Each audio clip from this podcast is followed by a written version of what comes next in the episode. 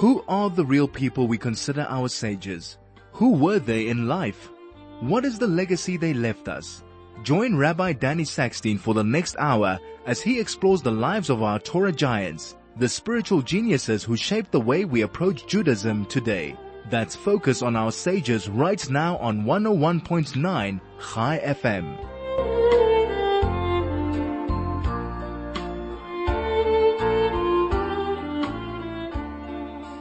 Good afternoon and welcome to Soul to Soul and wonderful to be with you this Wednesday afternoon.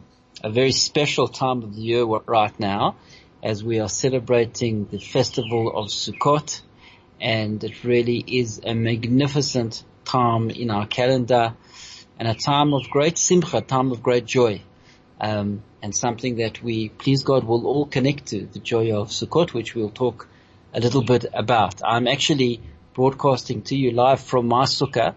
Um, so I hope the sound's okay. And you can hear me. There might be some background noises. I certainly can hear the beautiful birds chirping, and uh, that's what our requirement is: is that we do everything in the sukkah for this week of Sukkot, of Sukkot, and uh, that's part of the mitzvah, which we're going to be discussing in a moment.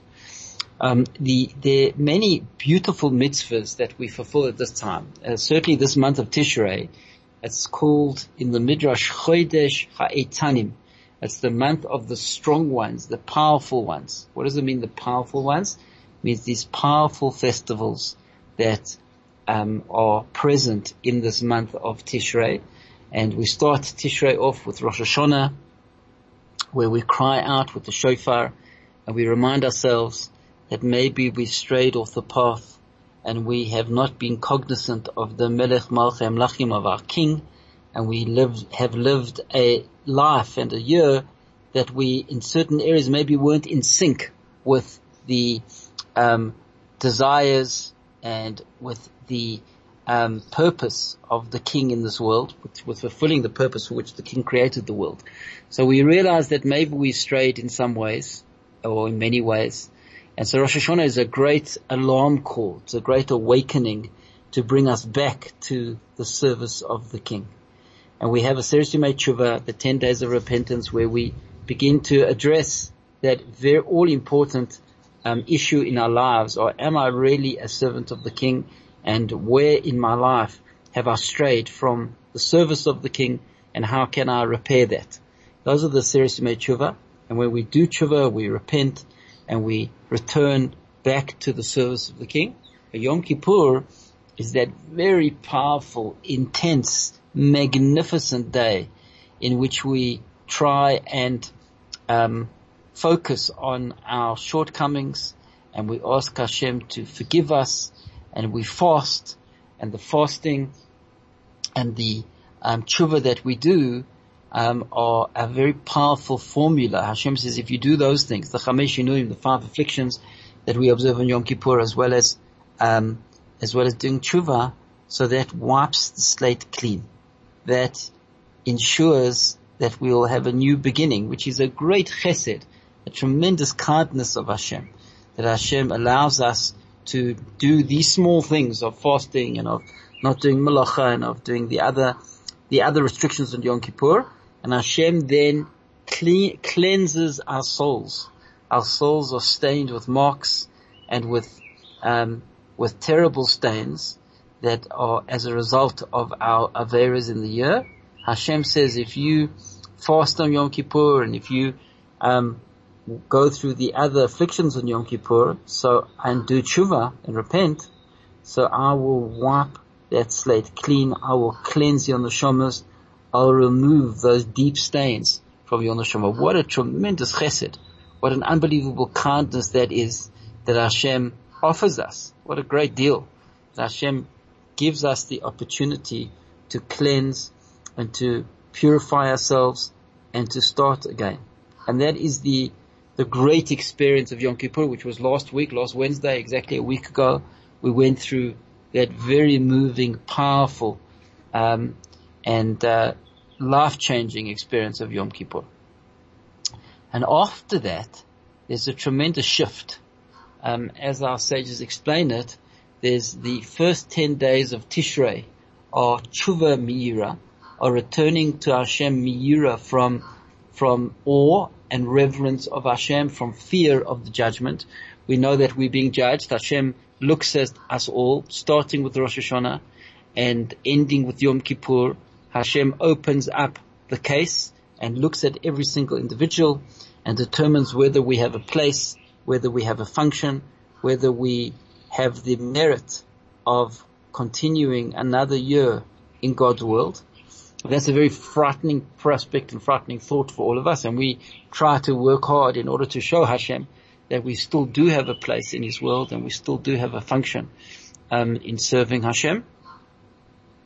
And uh, then from Yom Kippur, where our fate is sealed, it switches from tshuva miura to tshuva mi'ava, tshuva from love. And now we've reconnected with Hashem. We've recreated that relationship that maybe we neglected in the year, and we enjoy that new connection, and we enjoy that closeness, and that love, and that bond that we have now regenerated with Hashem. And that's what the sukkah represents. The sukkah represents our entering into Hashem's embrace. As the Arizal says, the minimum size of the sukkah, Shnaim kahilchas shisha tefach, that the, um, the minimum size is a amma by an amma and a tefach, which represents a, a, an embrace of a human being. Shoulder to elbow is an amma, elbow to wrist is an amma, and then a tefach is the hand so the minimum size of sukkah is an embrace because the sukkah is the embrace of God. In the sukkah we enter into the dalad amos of Hashem kaviyachol. We enter into Hashem's presence and Hashem's love and the makom, the place of the shechina, of the divine presence. That is the beauty and that is the power of Sukkot. And that is the simcha of Sukkot. The Arizal says there, are a number of Torah mitzvahs we fulfill in Sukkot. We fulfill the Torah mitzvah of dwelling in the Sukkah. We fulfill the Torah mitzvah of the Arba Minim, of the four species, the Lulav and the Etrog and the Hadas and the Arava that we bring together. And there's also another very important mitzvah on Sukkot, and that is V'samachta b'chagecha v'ayisa ach The Torah says that you must rejoice on your festival, and then you will be happy we are obligated to rejoice on Sukkot. The Arizal, Rashi says that, why does it say, V'samachta b'chagecha, v'ayisa achsameach, rejoice on your festival, and then you will be happy. The Rashi says, the second part of the, of the pasuk seems to be verbose, seems to be extra. He says, because it's a haftacha, it's a promise from Hashem, that if we rejoice on the festival of Sukkot, so then we will, um, have true joy in our lives. And the Arizal says an incredible thing. The great and holy Kabbalist Rav um, Yitzchak Luria, the Ari Zichron Levrocha, so who who lived in the 16th century in Sfat. So he had a Gilui Mina Shemayim. The Arizal um, would often be um, given the privilege of learning with a malach of a of a spiritual creature that came from from above, a spiritual force, and those malach, malachim would reveal to the Arizal many deep secrets of the Torah and many deep, deep secrets of the universe and the Kabbalistic system. Um, and our tradition is that the malach had a gilui to the Arizal and he said to him that a person who rejoices sincerely and properly on Sukkot will have a year filled with rejoicing, a year of simcha, and a year of no sorrow. That was, that's what the uh, Malach revealed to the Arizal. So it's therefore a very important thing for us all to focus on what is the proper rejoicing on Sukkot. How do we fulfill v'samachta b'chagecha v'ayisa achsameach. So the, the basic understanding of that is that we appreciate what it means to enter into the sukkah. We appreciate now that we've regenerated our relationship with Hashem and we now have this week to be close to Hashem, to revel in Hashem's presence, to feel Hashem's closeness, to enter into that sukkah, uh, as I'm sitting right now, in the flimsy structure of the sukkah, which represents Hashem's closeness, which represents Hashem's love, which represents Hashem's embrace, and we sincerely appreciate that. We sincerely rejoice over that. We sincerely feel the, the privilege and the thrill and the inspiration of that, of being close to Hashem, of being in Hashem's protection, under the Srach, which is called Tzila de Mehem Nusa, the shade of faith, as we sit under Hashem's protection, that is the greatest joy for any human being in this world. And if one connects to that real simcha and joy, and that love that they have with Hashem, that closeness to Hashem, so that will be a promise that it should be a year filled with simcha and a year of no sorrow. Um, so that is a, a, a, bit of a taste into the simcha we should all be feeling in this beautiful festival of Sukkot. Please stay with us. We'll be back in a moment.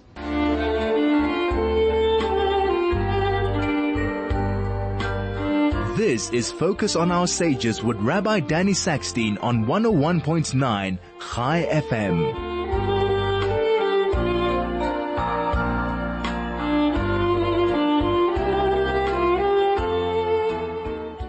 We're talking about the beautiful festival of Sukkot and the joy that we're all supposed to feel and experience on Sukkot and the representation of the Sukkah being the place of Hashem and the closeness and relationship we have with Hashem. And that's why we are required after the intense period of Rosh Hashanah, Seder Yom Kippur, and having recreated our relationship with Hashem, we now have a week to enjoy that relationship, to, to savor that relationship, to revel in that closeness. And then we go back to the year, of course, we have to go back to normal, we have to go back to our houses and our normal routines, but from this, these 22 days of Tishrei are now the foundation of our new year. This the new foundation that we built, uh, having returned to Hashem and having spent this close time with Hashem the Sukkah, and now we're ready to go and live out the year building on that foundation of having reconnected and feeling Hashem's great closeness and Hashem's great love. And there are many halachas actually that um, that um, reinforce this and that are built around this concept. So, for example, the halacha is that the first Mishnah in Sukkah says Sukkah shigavua me'esrim ama psula. A Sukkah that the walls are higher than 20 amos, which is about 10 meters, that Sukkah is going to be pasul. Why is it that a Sukkah with such high walls is pasul? It's not a kosher Sukkah. So the Gemara says, and the Mishnah Berurah brings it la halacha, that a wall that's above 20 amos already becomes a very solid, stable st- structure. It's no longer a temporary structure, but you have to build solid foundations and it has to be, um, in order to be that high, as high as 10 meters, the, the wall has to be very well built and structurally very sound. Um, and the requirement of a sukkah is a diras araya, temporary dwelling. So if your wall is going to be that high, it's going to be a permanent wall, but the sukkah is supposed to be temporary. So therefore the walls have to be lower than 20 amos in the sukkah. Um, in order that we fulfill the requirement, say mi diras keva, dar b'diras harai, that we have to leave our permanent dwelling and we have to dwell in a temporary dwelling. So the sukkah is temporary by nature. Um, and that's in order that we realize that our safety and our security in life doesn't come from our edifices, doesn't come from our castle and our mansion and our grand buildings. Our safety and security comes from Hashem. So it's a very powerful statement we're making by leaving the comfort of our homes and leaving the security of our homes and entering into this flimsy structure where there's barely more shade than sun. That's a requirement for the sukkah also the walls have to be below 20 amas. The walls, the schach has to be tilasa marub michamasa, more shade than sun. But as I'm sitting right now in my sukkah, I'm looking up at my beautiful schach. I see there, you know, there are gaps and the sun's coming. through. I definitely have more shade than sun, but the sun comes through. It's a, it's a temporary structure. It's a very vulnerable structure. It's vulnerable to rain. It's vulnerable to heat.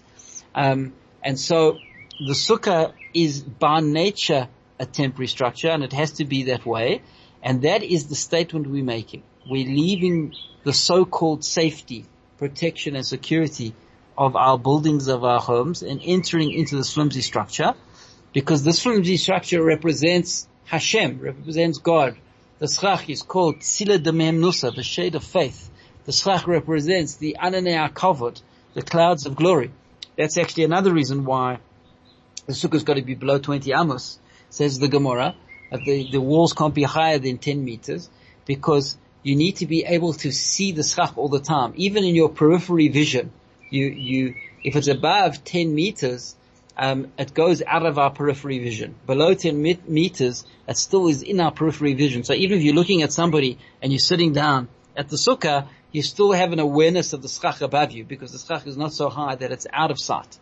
And that is a requirement for the sukkah because as long as we're sitting in the sukkah, we we're remembering, we're seeing the schach and we're remembering the ananei hakavod, the clouds of glory. Because the schach, the coverings of the sukkah represents those clouds that Hashem surrounded the Jewish people with in the midbar, in the desert. Hashem sent these six uh, clouds of glory, Ananei Kavod, and they protected the Jewish people while they were in the desert. That was Hashem's protection. Um, and uh, we remember that. We remember that the Jewish people were protected by Hashem through those clouds of glory. We sit in the sukkah, and it's Hashem's protection that is our stability, that is our security, that is our long-term investment. Is Hashem, is closeness to God, is God's protection. So the houses which seem to be solid and stable and um, and could stand up to the forces of nature, well that is just a facade. The real protection doesn't come from the safety of your bricks and mortar in your house. The real protection comes from Hashem. And that's what stepping into the sukkah symbolizes. And that's why we, we think about that all of sukkahs. We, we dwell in the sukkah like we dwell in our homes. It says, uh, Sukkahs teishvu shivas yamim. Sukkahs you, the Torah says you should dwell seven days. And the Gemara says, teishvu ka'en taduru. You dwell in the sukkah like you dwell in your house. So we do everything in the sukkah. We eat, we drink, we sleep. Yes, we're supposed to sleep in the sukkah. Um, we, if we're learning, for example, now I'm on Chai FM, I'm doing it from the sukkah. Everything that we would usually do in our house, we do in our sukkah. Um, because it's these seven days that we are meditating over, that we're thinking constantly, that we're integrating this concept, that our protection and our safety and our eternity comes from our connection to Hashem and not from our material success and our material bounty and our material possessions. We leave those behind. We enter into the sukkah and we enter into God's place and God's space and we realize that that is our true safety and protection, and that is our true joy. And that's what we referred to earlier, that the simcha, we're supposed to connect to the real simcha of Sukkot, is, that is the greatest simcha. When we realize that Hashem runs the world, and that our relationship with Hashem is our eternity, that is the greatest simcha a human being can feel. Because we then shred off the shackles of materialism, we allow the soul to be free, and we feel a tremendous sense of fulfillment, of satisfaction, of meaning, of purpose, of accomplishment when we connect to Hashem, when we make that leap and realize that as God is in control of the world. And if we think God is not in control of the world, but we in control of the world, it shows that we're completely out of touch with reality. Um, I was speaking to a very successful businessman recently and uh, he was saying to me that you know he sees God very clearly in his business dealings and God is in control. I said that's an amazing thing, and and I'm you know it's an amazing realization. So he said to me, it's not an amazing, it's just common sense. You know, if you don't see that, you don't see reality. So I said to him, well, a lot of people don't have common sense, but it's uh, that is the truth that God is in full control of the world and full control of our lives, and nobody knows what the next five minutes will bring, and they could bring anything. Anything can happen that's out of our control and that's in God's control. And when we come to that realization, when we understand that very deeply within our being, that is an unbelievable liberation. And that is something that brings us a connection to eternity and a sense of, of tranquility in our lives and a sense of understanding and of, of the ability to surrender to Hashem and the ability to live a life with a connection to Hashem, which is the most beautiful thing and the greatest simcha. And that's why Sukkot is man simcha senu, is the time of our simcha. So even the building of the sukkah, the walls have to be uh, below 20 amos, because it's a temporary dwelling, The schach has to be within view because we're remembering constantly that they, they symbolize, we're thinking all the time in the sukkah about the ananei kavod, the clouds of glory with which Hashem protected the Jewish people in the desert. And that's also why the schach can't be made of something that's makabel tuma. What does it mean makabel tuma? Makabel tuma means it is a vessel that can um, receive tuma. Tuma is is a is a certain state of spiritual impurity, and tuma is only chal. Tuma is only can only um, fall upon something that has a has a function, something that's got what we call a shame kli, that is a utensil that has a purpose. If it's just a natural product, it can't be makabel tuma. So so any natural produce is not makabel tuma. Any leaves or branches or or um, you know twigs are not makabel tuma. So the schach, the cover of the sukkah, has to be natural produce that's disconnected from its source of growth, has to be cut off from its source of growth, and it's a natural produce because it can't be makabel tuma. The reason being is because it represents the ananei akavo, the clouds of glory. It represents the shechina, the divine presence. And those are things that are not makabel tuma. There's no tuma, um, in Hashem. There's no impurity with Hashem. So therefore the schach, and also we can't even tie the schach down with something that's makabel tuma. We can't use string or we can't use cable tie. You can use the, you can tie, and also we don't, we try not to put the schach on a frame of metal. Anything's makabel tuma. We put the schach on pieces of wood. The wood, it's, that wood you can tie down with cable ties or string, but the schach itself you can't tie with cable ties or string because of the. So that's again the same message of the divine presence. The schach represents the divine presence, represents the ananei kavod and the clouds of glory. And interestingly enough, that was the time when the Jewish people were at their most secure. The Jewish people were at the state of their greatest sense of security and safety and protection was when they were in the desert. Desert is a place where nothing grows. The desert is a place where there's no water. The desert where the Jewish people were for 40 years, where they were surrounded by enemies that wanted to destroy them, that were jealous of them. Yet we felt our most secure and our most safe when we were in the desert, when we were um, in that situation because we were surrounded by the clouds of glory, because we were surrounded by we had Hashem's protection. And so that's the lesson for the Jewish people for all eternity, is that our real safety and security comes through our connection to eternity, comes through our closeness to God, our connection to God, our um, entering into God's um, embrace and God's bubble, so to speak. So God will protect us, and that's what the sukkah is. We enter into God's space, into into this little bubble that represents God's protection, and that is our simcha, that is our joy, and that is our our um, purpose as a Jew to live in that way and to live with that awareness, to live tachas kanfei hashchina. And so our sukkah, there are halachic requirements in terms of the building of the sukkah. So the the one I've mentioned is that the walls have to be below 20 amos, below 10 meters. That there has to be more shade than sun. That the schach has to be of pure natural material that has to be disconnected from its source of growth.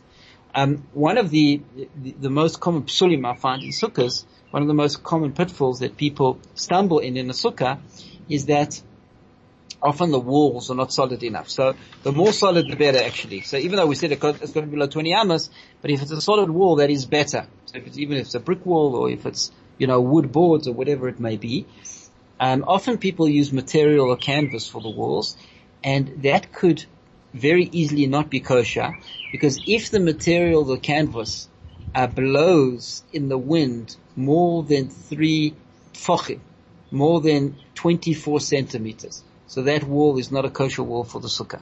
And very often one finds that, that the, that the walls are not tied down firmly and therefore they move in the wind more than 24 centimeters, that would be a psul, that would actually disqualify the person's sukkah. You need at least three walls, um, two walls next to each other. The third wall can even be a, just a small wall, a little bit of wall. That would be sufficient and kosher. But they have to be solid walls that don't blow more than 24 centimeters in the wind and connected to each other. Um, so that's just a, a, basic overview of the, the laws of the sukkah.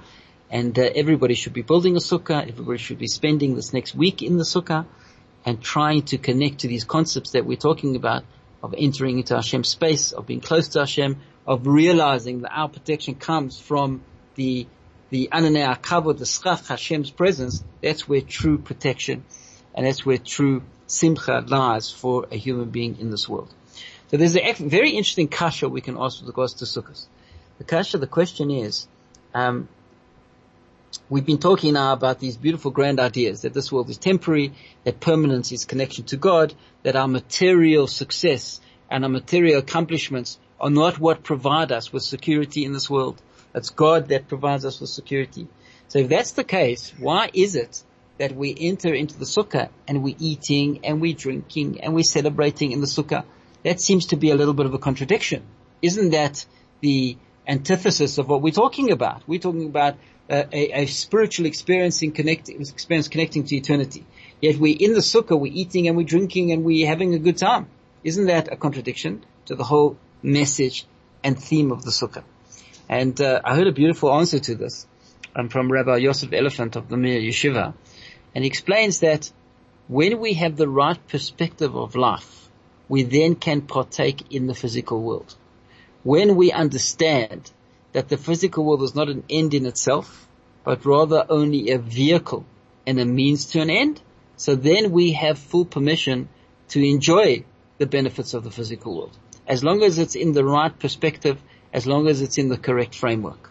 So in the sukkah, we are understanding, we're leaving our homes, we're entering into the sukkah, we're understanding that it's through God's protection that we, um, we have true security and through being close to God is that's the purpose and the joy of life. Um, once we have that perspective, then we can indulge in the pleasures of the physical world. Of course, we don't want to overindulge and we don't want to be gluttonous and we don't want to be, you know, behave in an inappropriate way, God forbid. But we, we enjoy the delicious food that Hashem has created in this world and we enjoy the delicious drinks and we enjoy, um, the company of good friends and family in the sukkah um, it, because we now have this broader overall perspective and we're able to partake in the physical world in the way it's meant to be. We're able to elevate the physical world and that becomes part of our understanding of life and that it's just a means to an end, not an end in and of itself. And that is the reason why on Sukkot we are, are able to um, still enjoy those physical benefits of the world because we understand what they're doing. They're just part of of our life and of our existence in this world. And they're there in order to connect us to, to God. They order, they in order to elevate us and enable us to live a life of purpose and of meaning and spirituality. And we say uh, we enjoy the delicious food and it's within the context of serving God, of being under God's protection, of entering into God's space in the sukkah. So it's therefore not a contradiction, but on the contrary, it's we elevate the physical world when we approach it in the right way with the right perspective and unlike most of the world sees the physical world as an end in itself, the purpose of life is to make money and to enjoy this world, and that's why we what we're doing here. Um, the Jewish view is very different to that. Jewish view is the material world is a means and a vehicle through which to serve, to live in this world and to serve Hashem and to bring God's light and God's holiness into this world. Please stay with us. We'll be back in a moment.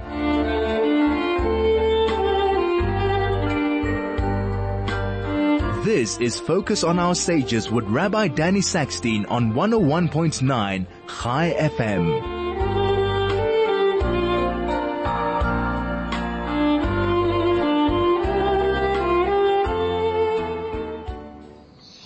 We've been discussing the beautiful mitzvah of the sukkah, of dwelling in the sukkah, of what that means and symbolizes and the concepts we should be thinking about and integrating into our lives these seven days of Sukkot and our obligation to dwell in the sukkah for these seven days, eat, drink, sleep, and all the activities we usually do in our house, we now transfer them over to the sukkah in order to completely integrate these concepts and ideas that being under God's protection is our true security and our true joy in our lives. And once we've done that for the week, we're now ready for Simchas Torah. That's why the rabbis established the cycle of the reading of the Torah to end at the end of Sukkot. Once we've integrated this idea, once we're using the physical world as a means to get close to Hashem within the context of understanding the purpose of life and of connecting to eternity, so then we're able to understand and connect to the Torah in the right way. So we have on uh, Sunday night and Monday is what we call Shmini Atzeres, is the eighth day of the gathering. So it's the last day. The Midrash says Shmini Atzeres is that Hashem says, Kashalai Predaschem. Hashem has a, uh, the Midrash says like a mashal, a parable, that the king has a big grand party to celebrate his birthday and invites all the uh, kings from and all of his friends and all of his family and they all join him in celebrating for a week and a grand banquet and they enjoy their time together with great um, celebration and uh, and uh, enjoyment and then everybody goes. It's over. It's very sad and disappointing. The king says to his beloved, to his closest friend, he says, stay one more day. Kashe alai predaschem. Your, my separation from you is difficult for me, it's sad for me, so please just stay one more day. So that's what Hashem says to Klal Yisrael on Sukkot. Klal Yisrael bring korbanos for all of the nations. Um, Hashem says to the Jewish people, stay one more day. And on Shemini Atzeres we bring a korban, single korban for Klal Yisrael. It's the last day of closeness between Hashem and and the Jewish people. So that's Shmini Atzeres, and that coincides with Simchas Torah. In Eretz Yisrael, it's one day in Chutz Laaretz, out of Israel in the diaspora, it's two days. And so on the second day, which is going to be Monday night and Tuesday, we complete the cycle of the reading of the Torah. So the Torah that we read every Shabbos, every Shabbos we read different parsha, different sedra, and that is completed um, in the year. There's a year cycle, and we complete that reading of the Torah on Simchas Torah, which will be Monday night and Tuesday. And we celebrate with the Torah. And it's the time when we finish learning the Torah. It's a siyum of the Torah, completion of, of the cycle of the Torah. We end the last Parsha of Zois HaBrocha and we start the new Parsha, Bereshis, and we do so with great celebration. And the celebration is not an excuse to get drunk or an excuse to go crazy. That's missing the whole point. The celebration is understanding what the Torah means for us having an appreciation of what the Torah does for us, how the Torah distinguishes us from the nations. Asher bacharbani mikolamim v'na'asan lanu Toras emes. Hashem selected us from the nations and gave us the Torah of truth. And that elevates us and that, that uplifts us and that turns us into holy beings and, and, uh, guides us to, instead of being sophisticated animals, just chasing after our desires, the Torah elevates us into holy creatures, into human beings with the ability to control the physical world and to reach out to God and to fulfill the, to serve God and fulfill His mitzvahs and become holy beings in this physical world. What an incredible thing.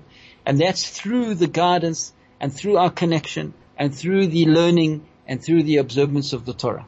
And that's what we're celebrating. You don't need any alcohol for that. You're flying with those ideas and concepts. You hold that Torah and you feel what it means and how it transforms you as an individual and how it guides you in your life and how it connects us to Hashem. It's the bridge between us and Hashem. That is the great simcha of Simchas Torah. So after the week of Sukkot, having gone through this week of integrating this concept of We've got a new relationship with Hashem. We revel in Hashem's closeness. We understand that Hashem's protection is what brings us security and joy in this world. Now we've detached ourselves sufficiently from the physical world and we have the right perspective spiritually. Now we're ready to celebrate with the Torah. At the end of these seven days, now we can hold that Torah and understand what it means and connect to the depth and, and purpose that the Torah gives us in our lives and we celebrate the completion of the, the reading of the Torah, the five books of the Torah, and we celebrate the beginning of the new of uh, book. We go back to Bereshis. We start all over again, and that is with grand celebration. It's a spiritual celebration. It's not a party, a wild party of alcohol and of intoxication. It's a spiritual celebration of the Jewish people's love for Hashem and connection with Hashem and appreciation that the Torah is our bridge to Hashem. That's what's going on on Simchas Torah, and that's why Simchas Torah is now at this time of year. And it really is a beautiful holy time, and it's a, we honor people in the community, um, individuals that are worthy of these great honors. Of the a certain person gets called up for the completion of Zois HaBrocha, that's called Chasan Torah, which is a great honor to receive, and then another person gets gets the first Aliyah of the new cycle of Bereshis. He's called Chasan Bereshis, and we usually give this to pious individuals who are Shomer mitzvahs, who keep God's mitzvahs, who are, are Avdei Hashem, servants of the King, and are, fulfill His observances, and are people that are committed to the service of Hashem, are committed to the learning of Torah, are committed to the um, contributing to Klal Yisrael in whichever way they can, whether it's financially or whether it's with their time or whether it's with their um, their involvement in the community. And these are the kind of people that are worthy of these great honors of Chasan Torah and Chasan Bereshis. And together as a community, as Klal Yisrael, we celebrate with them. And we, so usually it's traditional that we celebrate, we have a meal together or a kiddush together. In Marshall, we're having a Simchas Torah Bra that's sponsored by the Chasan Torah and Chasan Bereshis, which is a beautiful time and it's a beautiful, um, uh, we pay great tribute to the Torah and to individuals that are connected to the Torah and that have self-sacrifice in observing the Torah. And we together as a community, as a family, celebrate over the great gift of the Torah that Hashem has given us. And that then is the end of this very powerful cycle um, of a series of Yomim Tovim that we experienced from the beginning of Tishrei Rosh Hashanah, Seres Yom Yom Kippur, then Sukkot, um, and uh, finally Shmini Atzeres Simchas Torah, we end on a very high note and a grand celebration of the Torah. And now we're ready to face the year. Now we've built this new foundation upon which we go out into the year, upon which we, you know, are involved in the world and in our lives and in making a living and in supporting our families and in trying to serve Hashem. Um, but with this foundation, with this new connection, we now are equipped to face that year and to move into the year with the right spiritual perspective and with the ability to remain connected to Hashem even though we're going out into our activities of the year. Please stay with us. We'll be back in a moment.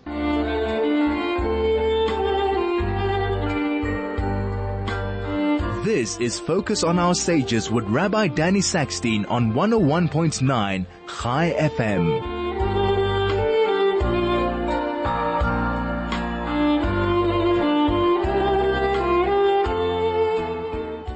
Thank you for joining us, and it's been great to be with you on this beautiful Wednesday, the first day Chol Moed Sukkot, as we sit in, as I sit in my sukkah, and share with you ideas about what the sukkah represents and what the power is of this beautiful Yom Tov called Sukkot. And we'll end off with one final idea, and that is um, one of the mitzvahs of Sukkot, as I mentioned earlier, is the Arba Minims, the four species. We commanded in the Torah to take these four different species. We take a um, kapos tamarim, which is a willow, uh, a uh, palm branch, which is the lulav, and we take anaf eitz avos, which is the what we call the arava, and we take a pri eitz hadar, which is our esrog, and we take the willow, arave nachal. Um, these four species that the Torah identifies, we take them and we bind three of them together. So the lulav, the um, palm branch is bound together with the myrtle, the hadas, and the arava, the willow. And in our other hand, we take our etrog, and we bring them all together, and we say a blessing, and we shake them. we first say the blessing, then we bring them together, and we shake them in four different directions, north, east, south, west, in that order, and then up and down. That's the six different uh, directions. And by doing so, it brings great light and great power to the positive spiritual forces in the world and it does damage and weakens the negative spiritual forces in the world. These are all very deep Kabbalistic ideas and that's uh, our obligation. But there is also other references to the four species. They also represent four types of Jews that we bring together and they also represent the human body. So the lulav represents the spine of a human being and because it's, it's a long, the shape of the spine, a long palm branch. Um, and the hadassim, the myrtle represents the eyes at the shape of the eyes of a person. The arava, the willow represents the lips of a person, which are also the shape of the lips, the leaves. And finally, the esrog represents the heart of a person, the shape of a heart of a human being. And it symbolizes that we take all of our senses and we bring them together in the service of Hashem. B'chol atzmoisai, with all of my bones. They cry out and say, who is like you, Hashem? That's what King David writes. So we, with all of our senses, we channel the, the uh, functioning of our senses, which are a gift from above, a gift from Hashem, and we channel them in the service of Hashem. And that is symbolized by the four species. And in fact, it says that if we um, do that properly with the right kavanas, so even though we may have sinned with our senses by doing the mitzvah of arba minim with love and with devotion and with inspiration, so that is a tikkun for the averas that we've done with our senses. That cleanses our senses, even if we maybe looked at things that we shouldn't have looked at, or said things that we shouldn't have said, or did things that we shouldn't have done with our body, that's the spine, and finally with our heart, we, we felt things we shouldn't have felt. In other words, we were drawn after certain desires with the, with the heart. So that's one of the mitzvahs of Sukkot is that we take all of our senses, all of our actions, the functioning of a human being, and we channel it in the service of Hashem in order to fulfill the commandments of the king, in order to fulfill the will of the king. And that is a very powerful part of what we do in Sukkot. And that's also a great joy that we display, that we use our life and the gift of life that Hashem has given us in the service of Hashem. We channel it in the service of the King of Hashem. So wishing everybody a good Moed and please God we should connect to the depth and beauty of this wonderful festival and please God it should be a foundation, a platform for us to live a year that's filled with Hashem's blessings, a year that is dedicated to the service of the King, a year of holiness, a year of light, a year of joy, a year of blessings. A good Moed to all and have a good Shabbos and a beautiful Yom Tov of Shmini Atzeres and Simchas Torah. Thank you so much for listening and have a wonderful day.